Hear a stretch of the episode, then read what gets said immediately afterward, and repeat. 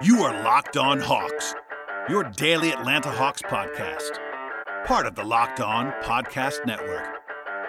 Your team every day.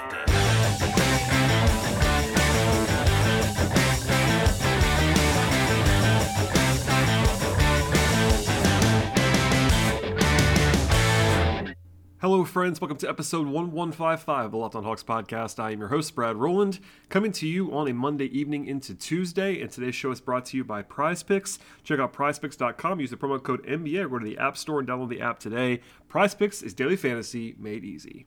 Today's show is actually a two part episode with my friend and friend of the podcast, Tyler Jones. This is part one you're listening to now. Part two will be coming at the same time, essentially. So make sure you check that out after this podcast is over.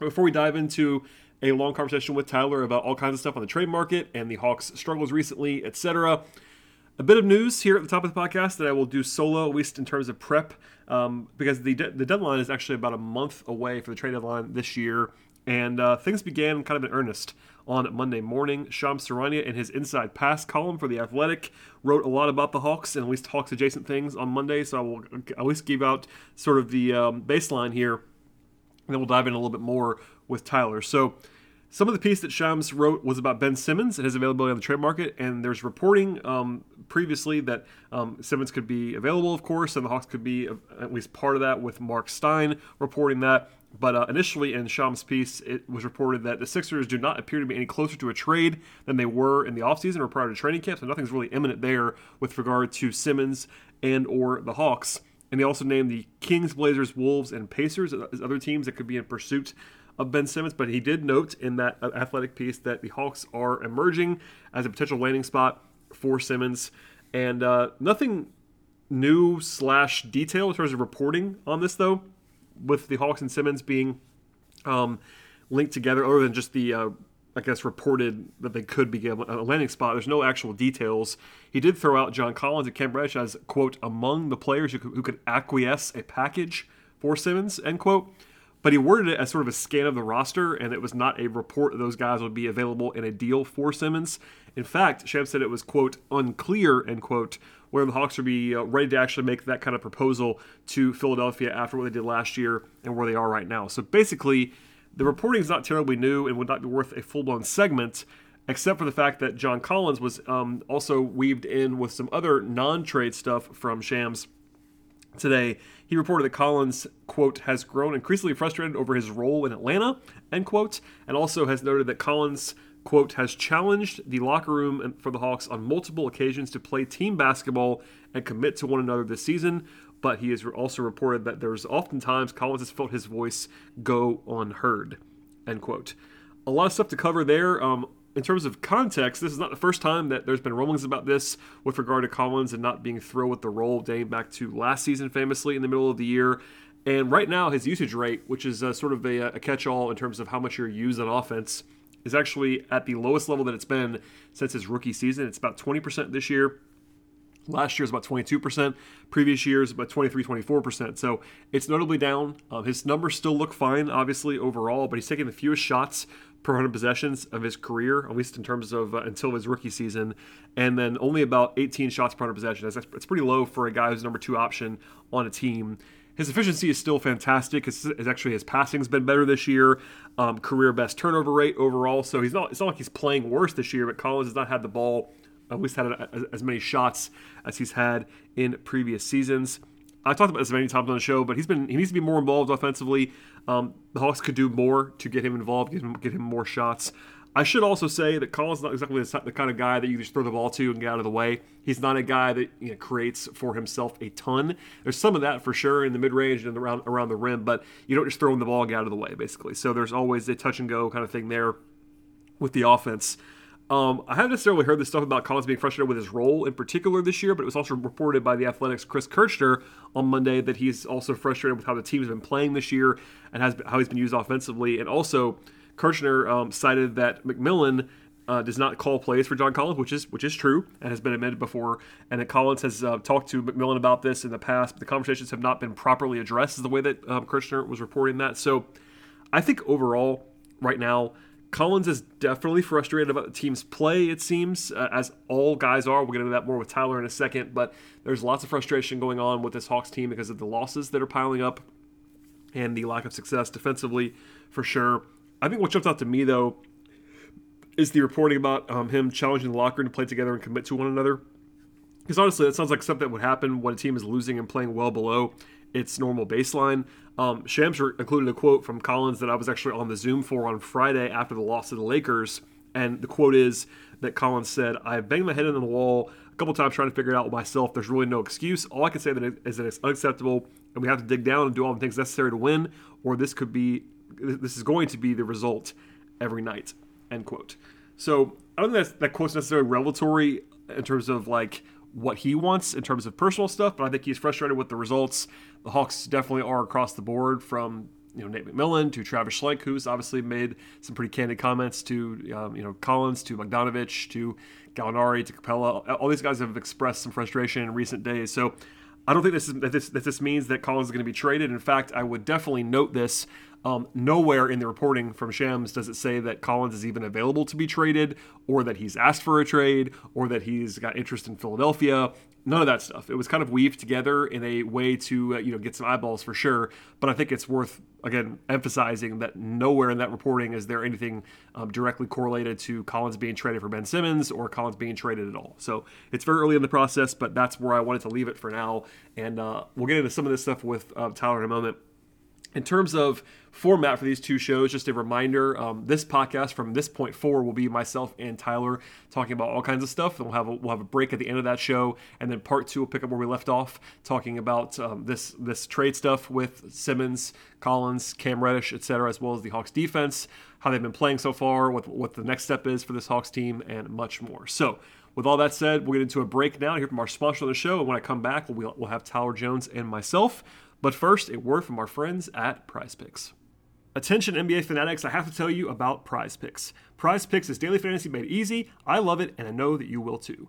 Prize Picks is the best NBA DFS prop game on the market, and it offers more NBA props than any other DFS prop operator, and offers all the superstar players as well as all the bench players, that only, even if they only record a handful of minutes each and every game. Prize Picks offers any prop you can think of, in football, it's yardage to touchdowns, even interceptions thrown. In basketball, it's points, it's assists, it's rebounds, and much, much more. And every user that deposits and uses the promo code that we have here will receive a 100% instant deposit match up to $100. And that promo code is NBA. One more time, that promo code is NBA. You pick two to five players and an over-under on their projections. You can win up to 10 times on any entry. It's just you against the projected numbers. Prize Picks allows mixed sports entries. You can take the over on LeBron combined with the under on Mahomes in the same entry, and that goes for Trae Young as well. Use the award winning app on both the App Store and Google Play. Entries can be made 60 seconds or less. It's just that easy. Yes, you can do all of this in under 60 seconds. Prize Picks is safe and offers fast withdrawals. Don't hesitate. Check out prizepicks.com and use the promo code NBA or go to the App Store right now and download the app today. Prize Picks is daily fantasy made easy. I am joined now by good friend of the podcast. It's been about a month, and it's also a month of the trade deadline. Kind of appropriate timing as I bring in Tyler Jones. Hello, sir. How are you? Brad, I have one question. okay. It's the only thing that matters in the sports world. What was Staley thinking not calling that timeout? Um I I don't know. Maybe he like kind of blacked out, or maybe he was Did he trying to maybe about the tie. I, so I didn't watch the game. I didn't watch the game. In fact, I didn't even know the game went into overtime until I, you know, I checked Twitter later that night. I had no idea because I, I get off I'm off Twitter a lot more because I got I got some stuff I'm dealing with uh, in my real life. So real life, yes. Yeah. So, uh, but um, yeah. So I knew about the tie. I saw the Jaguars lost or Jaguars won. Somehow they beat yes. the Colts, and I'm like, wait a minute, the tie is in play. And so, if you don't know, if the Raiders and the Chargers would have just tied, both teams would have made the playoffs, which begs the question why they would even play the game right? If if make if winning the championship is all that matters, both teams should have just forfeited or like I don't know, just kneeled it out. but instead, they played a real game. But they ended up going into overtime after a I crazy see, comeback. By the way, after a 15 point comeback in the fourth quarter. By who? The Raiders? By, the Chargers. Oh wow! So the Chargers fight back. Yeah. and then and then they get to a scenario where there's less than a minute to go in overtime, and like the the Raiders aren't passing the ball anymore. But but the, I guess the Chargers couldn't stop them in, in the run. No, I don't know, wild game. But like absolutely my, my crazy. Own, my my biggest takeaway is like you gotta not call timeout. You just gotta let the clock run and just hope. you know, you know if the Raiders you know still try to score, like I mean it is what it is. But like you you got you gotta you gotta go with hey, are you really gonna risk it here? Like you know something weird happening, like you guys fumble the ball, then we're gonna take in, we're gonna try to score. So I don't know. That was, that was a fun little that's like a once in a lifetime thing. That is never going to be an op. That's the NFL is going to do everything in their power so that never happens again. But yeah, it was there was a lot of game theory about that because like I guess the argument would be that you know if you don't call timeout, uh, you can't like win. I mean, they, they, they, were gonna have a chance to win, but like you didn't need to win. You, at that point, you're like you got you got to play for the tie. I don't know. The whole thing is insane. Um, start you know start to finish the Hawks played in the afternoon, so I was able to watch the whole thing. It was just absolute madness last night. But uh, oh yeah, the Hawks played. They did. They did play. We'll, we'll, we'll talk about that at some point. Uh, this is probably gonna be a two part podcast because you know I get going.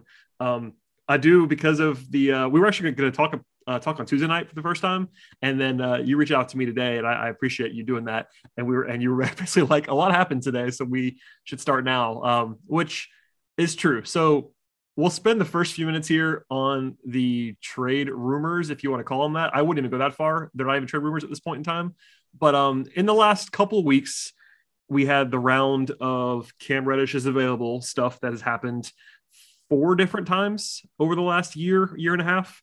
Um, and that happened first. And then today, actually, and then also last week, we got the first rumbling from Mark Stein about Ben Simmons being a potential target for the Hawks. And then today on Monday, the 10th, we got a uh, inside pass column from Shams, which I talked about before I brought you in. But um, essentially, it was you know Ben Simmons is still a target, or will be a target, or is a potential target of the Hawks. And kind of strangely weaved in there was this John Collins stuff about how John is not happy behind the scenes and etc. So, uh, crucially, as I, I think I said it once before I brought you in, but I'll say it again now. Uh, there was not a report in that column that had anything to do with John Collins being traded to Philadelphia. That was not mentioned in any way, shape, or form. Um, nor was it mentioned that he would be available to in trade at all.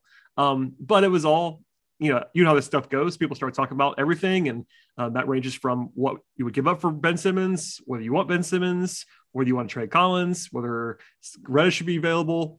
I'm going to open up to you. Uh, what do you have on this? Because uh, this is like, you know, aside from the team not being good for the last month plus. Um, this is now taken over Twitter for the last, I don't know, 12 hours. So is it insider information that he got that John Collins is unhappy, or is it John Collins' direct quotes where he says stuff like he's banging his head against the wall? It was interesting uh, to read that actually because like he's been saying this for weeks now. Like yeah. it's not new, right? And the thing is, it's not like he said he is unhappy. He's frustrated that the team is not winning at a bare minimum, which I think is like you know, John's competitive and like these guys want to win. So it's always hard to find that line between like, am I actually up, you know, upset about my role? Because that's the weird stuff about this Collins thing is like the role framing. Um, both from yeah, yeah. I mean that's weird because I would believe I would have believe that uh the first month of the season where like he was just not involved in the offense at all and the offense was sputtering, but like basically since DeAndre Hunter's been hurt, he's more or less been the established two, number two guy, and like his usage has been right around what it's been for his last couple seasons. So I don't know about that one. And like, I mean, he's basically been averaging 20 points a game for you know a couple months, like the last month and month plus of basketball. So, I, you know, I think he's more. I think in general, like everybody on this team is mad that they're losing. And I also believe that they're probably frustrated with certain guys on the team not executing consistently on defense in particular. Um, and on offense too, and it and it shows up in their quotes. And it's like it goes back to hey, do do the Hawks have too many guys? And it turns out maybe they do, right? Um, maybe they have too many guys on this team who think that they deserve a higher share of offense than what they get. Um, up to and including, I I'd even think about I'd even include Trae Young in that. As weird as it says, I feel like Trae probably thinks he should be shooting even more than what he is right now, which is a lot, and have more usage. But you know, he's trying to he's trying to share the wealth as basically the only playmaker on the team. That's not something that he likes. Um, he ideally he wants somebody else to share the load with him, but uh, with the injuries and the COVID, it, it's a lot. Like to me, a lot of it, like them getting everybody getting COVID at the same time and then coming back at different intervals is thrown off their timing. Um, I felt like Collins on you know Sunday probably had the worst game of the season, uh, going up against the Clippers. You know, uh, going up against the Clippers, and Okongwu hasn't. He's been up and down, um, but like his timing just isn't there. And like as we saw with Capela, and like these some of these other guys, like it just you know when they get COVID, like it just takes it takes these guys different you know timetables to get their get their footing. But like just in general, they're angry that they're losing. They're embarrassed because they're getting embarrassed by teams they that. I mean that Lakers game, Brad. Like, like the Lakers could the Lakers could not really get decent looks in the half court. Everything they got was in transition. But it was so easy in transition because nobody was getting back. They, you know, it's just like it's just and and you know, you had the tweet where you're like everybody in your mentions are like fed up with the team right now. I, I, don't blame fans. No, I mean it's, like it's, effort, it's understandable. Like this is one of the times where it's like the Hawks' effort level on the defensive end is absolutely embarrassing because it's like it's not half court stuff. It's not we don't have the personnel to stop guys. It's we're not fighting back on defense. We're not fighting back. We're not fighting over these screens. We're not challenging these dribblers on the perimeter. Like it's the per, the perimeter players on this team, except for Delon Wright, Delon Wright and Skylar Mays when he's allowed to play, and TLC, are the guys who fight hard on defense. Everybody else on the Hawks, on the who play on the perimeter, like it's it's it comes and goes. It's, it's like it just depends. Huerter gives the most consistent effort, but I mean, as you saw against the Clippers, that was that was that was the guy that the Hawks got from the second half of the season you know, and the playoffs where he was incredible as a defender. Yeah, he was good. We hadn't we hadn't seen that Huerter all year until last night. And so like it's like, okay, so you can do it, but but we need you to do it every game. And we need Bogey to do it. Like Bogey was actually closing out hard on shooters and getting in guys' faces and like not scared to get blown by. Whereas, you know, the previous game against the Lakers, like he was just letting Malik Monk take practice shots. And it's like, what's happening? Like Bogdanovich, you can't be Bogey cannot be bad on this bad on defense. Like he can be like this is the worst defense of like he was a lot better last year and in a lot of ways and I'm worried I'm I'm officially worried about about his health problems cuz like it it reminds me a lot of what DeMarre Carroll went through when he played through that knee injury and he was never the same basketball player. Uh um so he he he hurt his knee during a playoff run. He played through it. Hawks made the conference finals, but he wasn't really productive. Then the next season, when he went to another team, like he just didn't. He could never recapture what he what he was in Atlanta, and a lot of it was he just wasn't as athletic as he used to be. Um, and I'm worried that Bogey might be going through something similar because, like, I mean, it's just noticeable how he's not getting the same rate of threes up on offense and then on defense. Like he like Malik Monk's not some elite ball creator, but he couldn't. He had zero confidence that he could stay in front of him, so he's just letting him shoot. Um, and it's just too much of it's too much of that. And like, I mean, the biggest disappointment has to go to Cam Reddish, so as a defender, like he's just miserable. Like on defense, it's zero effort, low effort steal plays. If he he's gambling all the time, getting out of position, and it's causing team to scramble. But it's like when you're on the floor, when Cam Reddish is on the floor, he's usually playing alongside Gallinari. And if we're scrambling with Gallinari, we're sunk because it, it's just going to take two two additional passes to get Gallinari on the island, and then like there's no help. Like everybody else is like you know cooked, and because Gallinari can't stay in front of anybody, and so it's just it's this snowball effect where they really need to start playing harder. Like that. That's just that's just reality. And like these trade rumors are coming out, and like, I mean, we knew about Cam Reddish. There's not there's nothing really new on the trade front with regards to Cam. It's frustrating as a fan of the team because I feel like all of as bad as Cam has been for the team, for the individual, for the Hawks uh, in terms of winning games, as a player, he has clearly shown this year more than any other year of his career his talent to be one a very good basketball player in this league if he buys in. We'll have more with myself and Tyler momentarily, but first, a word from our sponsors, and the first of which is Built Bar. It's the new year, and that means New Year's resolutions are in full swing. If yours is about getting fit or eating healthier, make sure you include Built Bar in that plan. Built Bar is the protein bar that tastes like a candy bar and maybe even better than a candy bar. Built Bar makes it easier to stick to your resolutions because it tastes so good you'll want to eat it, unlike protein bars and some other corners of the market that can be chalky or waxy. Built Bar tastes fantastic. Sometimes it's just boring to eat healthy, and by week three of eating healthy, you might be thinking, this is just not worth it. Where is the chocolate? But with Built Bar, every bar is covered in 100% real chocolate. Here's an idea for the new year go to all your secret treat stashes on your home, or your pantry, or in the office, or in your car, wherever you might be hiding something sweet. Throw out all that sugary or calorie filled treats and replace them with Built Bars. So when you're craving a snack or a treat, you can reach for something that's absolutely healthy and tastes incredible with Built Bar. Even if you're not a huge fan of working out, you can at least eat something that tastes good and is good for you. And that way, when you enjoy a delicious Built Bar, you can almost count it as a workout. As always, there are amazing flavors to choose from, from coconut almond to peanut butter brownie, raspberry, salted caramel, milk brownie, and my personal favorite, cookies and cream. And beyond that, Built is always coming out with new limited time flavors. Check out Built.com often to see what's coming up. And right now, you can go to built.com, use the promo code LOCKED15, and get 15% off your order with Built Bar. That's built.com, use promo code LOCKED15, 15% off your order at built.com. Today's show is also brought to you by betonline.ag. BetOnline would like to wish you a happy new betting year as we continue our march to the playoffs and beyond.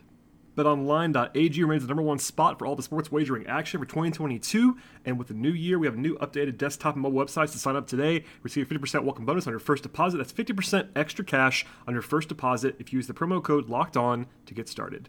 With football, basketball, hockey, boxing, UFC, golf, tennis, auto racing, and much, much more, do not wait to take advantage of all the amazing offers available at betonline.ag for 2022. BetOnline is the fastest and easiest way to wager on all of your favorite sports action. And again, 50% welcome bonus with betonline.ag if you use the promo code LOCKED ON to get started. BetOnline, where the game starts.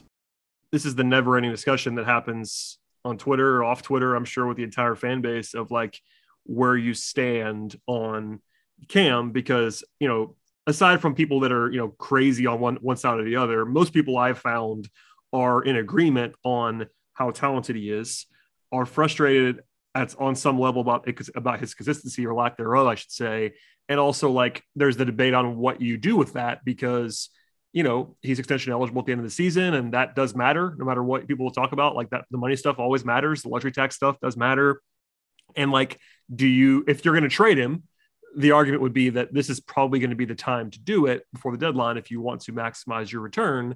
And there's this whole like nuanced conversation. And like you said, it's not like new, but you just said it like he's kind of revealed more on both sides of the argument during the season. Like he's shown the, some of the ceiling stuff where he's had big games.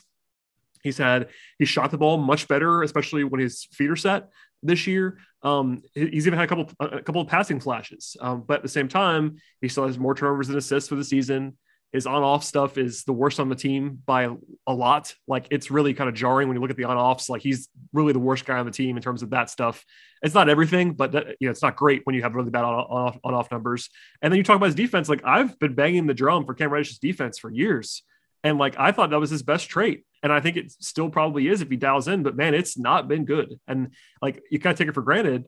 But he's been a big part of it. Yeah, I, I, I would argue Bogdanovich has probably been worse But given where they're supposed to be, like you need Cam to be good, and he's been, like you said, you know, below average is probably even kind. Like the numbers don't oh, like no, it. He's not below average. Uh, and I mean- he's one of the worst defenders in the NBA. Well, I mean, I was about to say, like, you know, the numbers paint a really ugly, ugly picture, and every, every once in a while have, an, have a pop play, and you know that's the, the thing that he's always been best at is his like ability to read defenses and uh, sort of read offenses and make uh, make plays as a defender, not necessarily like be a one on one guy, but it's all been worse. I'm not sure if that's.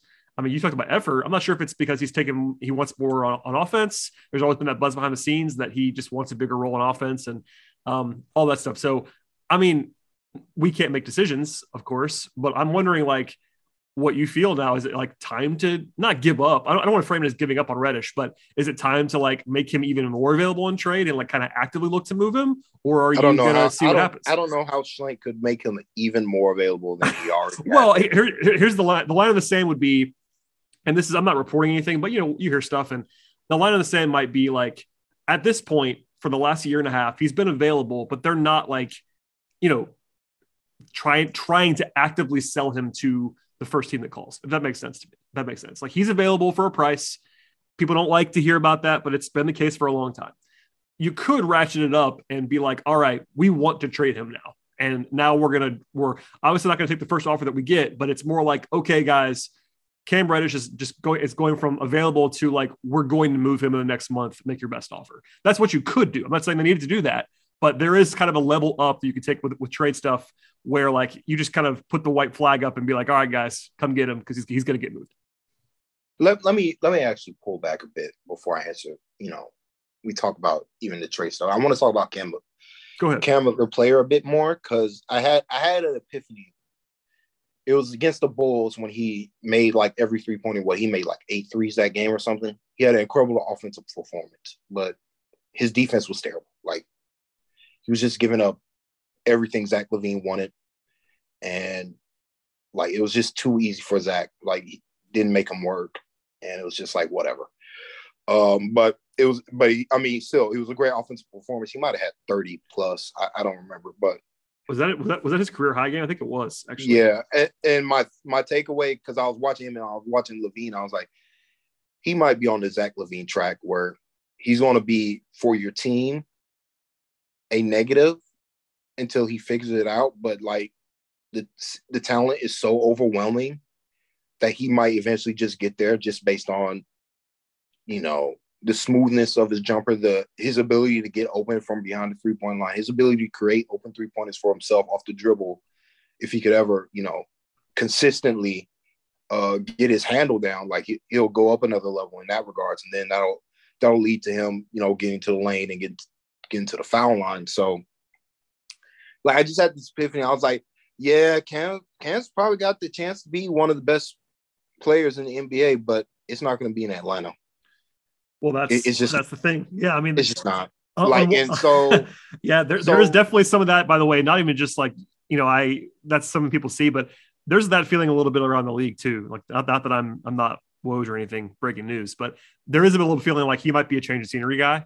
And once that happens, like it's kind of hard to put it back in the tube. Like people might just think, you know, that also could be him. I mean, there's a there's been buzz out there in the past. I'm not telling you this is definitely the case, but that he might want to go somewhere else and be able to do more of what he thinks he can do.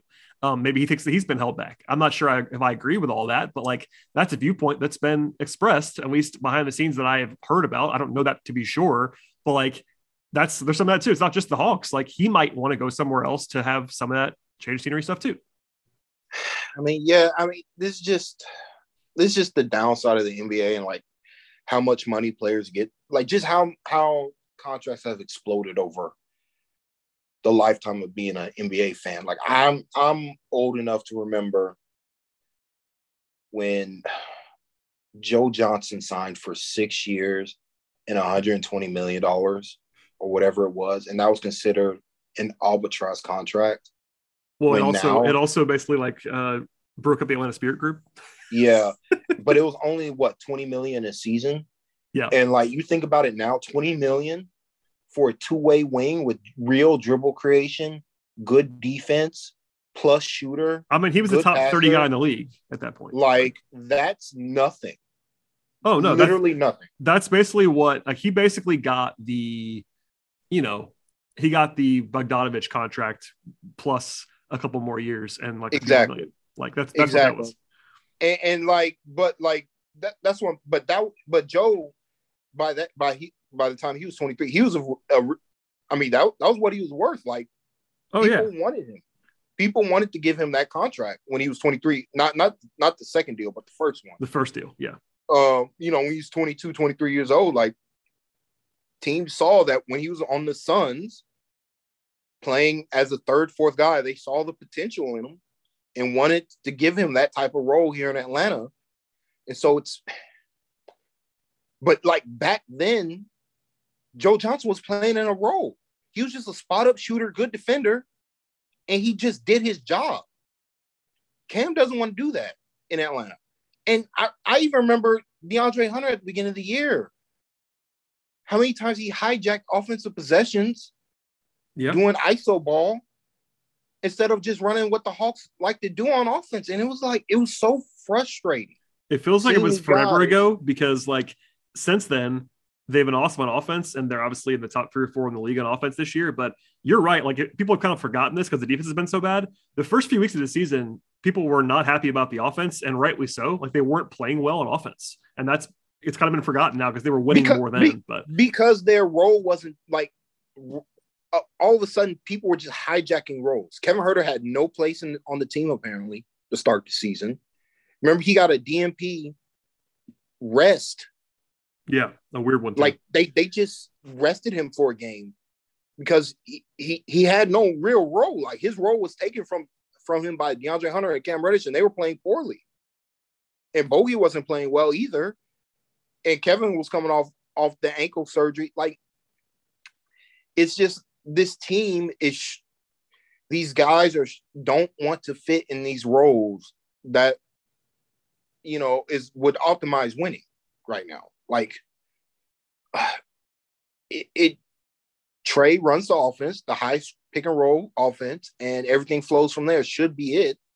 But like guys want to illustrate what they can do. Like Cam Reddish wants to show all the tools he has in his tool set so he can maximize his earnings. But it's like to me, I, I watch Cam and I'm frustrated. It's like if he would just lock in on defense, consistently play hard, be it be a movement or spot up shooter, and then off of that, work in your dribble drive game, he get as much money as he could handle.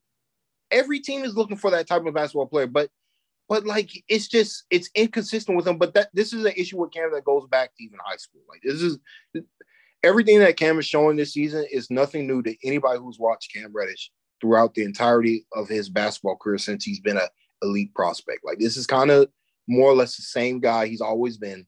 He's flashing more, and like he's starting to produce more uh, on the offensive end. But you just it, the efforts just comes and goes, and like defensively, it's a lack of attention to detail.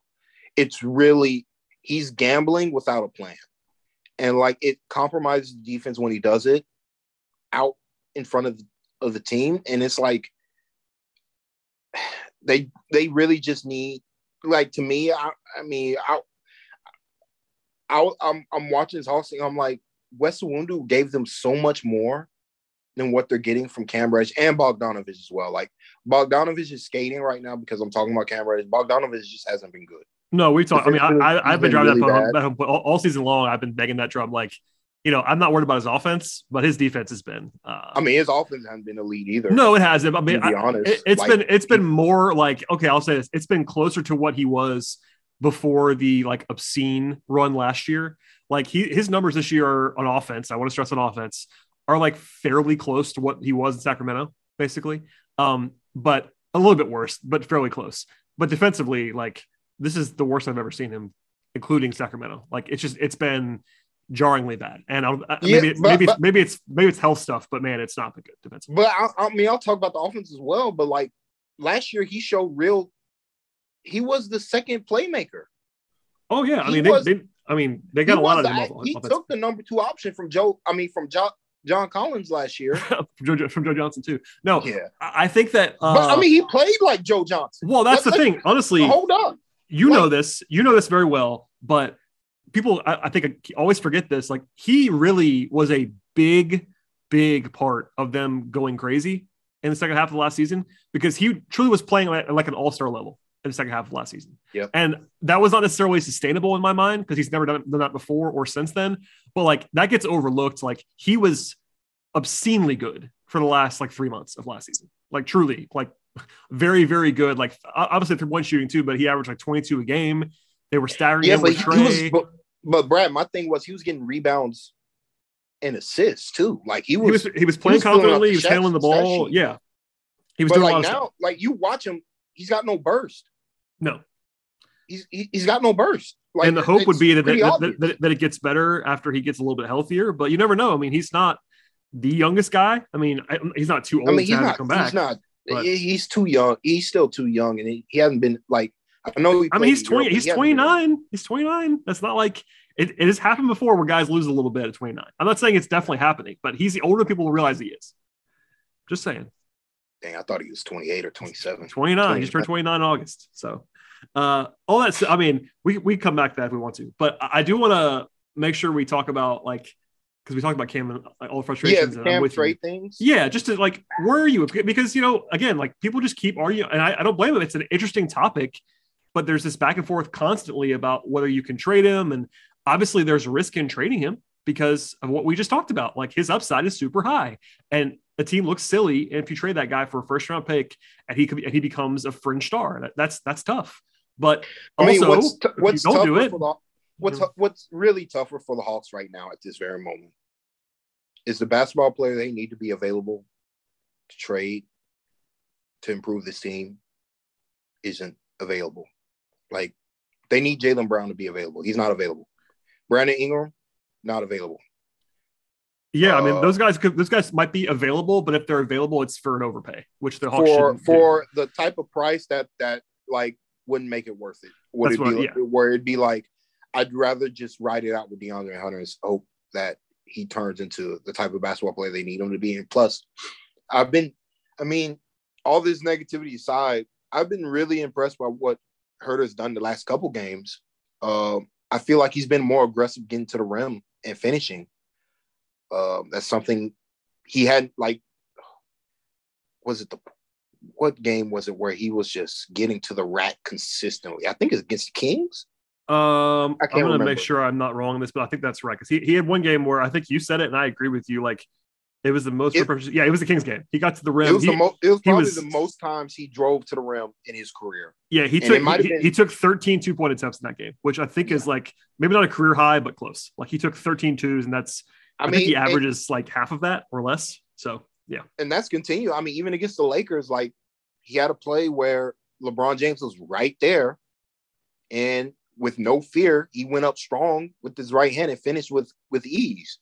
Um, with LeBron James, you know, shading him, and so like that's something Huerter hasn't done. Like Huerter doesn't get to the rim, and like to see him do starting to do that a bit more, and play with he's playing with a bit more physicality. You saw it on the defensive end. So the good news is that they're going to start playing better. But I mean, with with these reports coming out and these guys, multiple guys clearly not happy with what's going on with the team.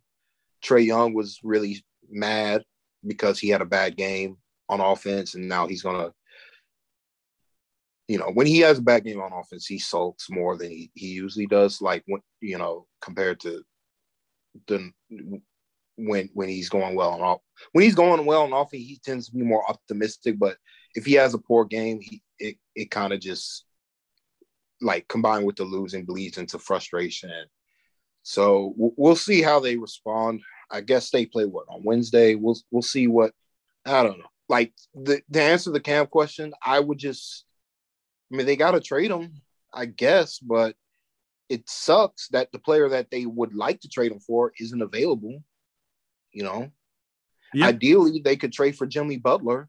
Uh, the- Not available. The way the Timberwolves traded traded for Jimmy Butler all those years ago, but like that deal's not available for anybody. Nobody of that caliber is available. The only guy available is Ben Simmons. All right, that will wrap up part one of this two part episode. Again, part two is available in your feeds right now as we speak. We'll talk about Ben Simmons and all that kind of stuff on the show. Please follow Tyler, check out this podcast, subscribe, and we'll see you with part two.